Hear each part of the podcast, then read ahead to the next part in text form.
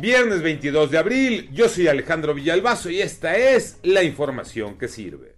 Dos semanas buscándola y la encontraron en una cisterna que ya habían revisado en dos ocasiones la cisterna de un hotel en Escobedo, Nuevo León. Jorge Maldonado. Aunque para la familia no hay duda de que el cuerpo encontrado al interior de una cisterna es el de Devani, para las autoridades tendrán que esperar hasta el próximo sábado para definir si es el cuerpo de la joven de 18 años. Sin embargo, el lugar donde fue encontrado fue cateado en dos ocasiones y se habla de una hipótesis en que se trató de un accidente al intentar regresar a la fiesta. Sin embargo, la autopsia todavía no revela nada. Versiones que siguen causando dolor en la familia e indignación en la sociedad. COVID-19, Pepe Toño Morales.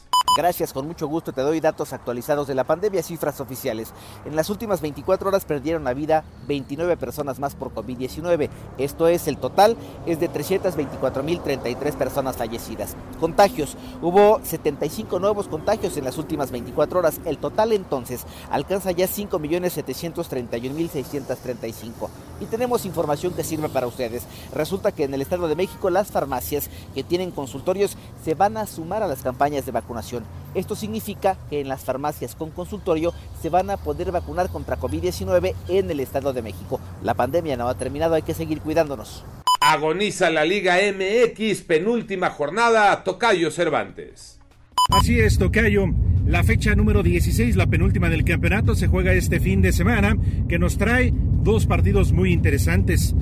Tigres contra América en el Volcán y las Chivas recibiendo los Pumas de la Universidad.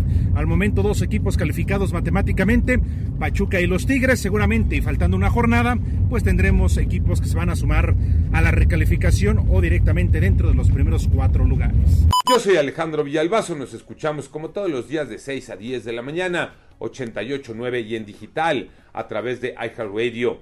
Pásenla bien, muy bien, donde quiera que estén.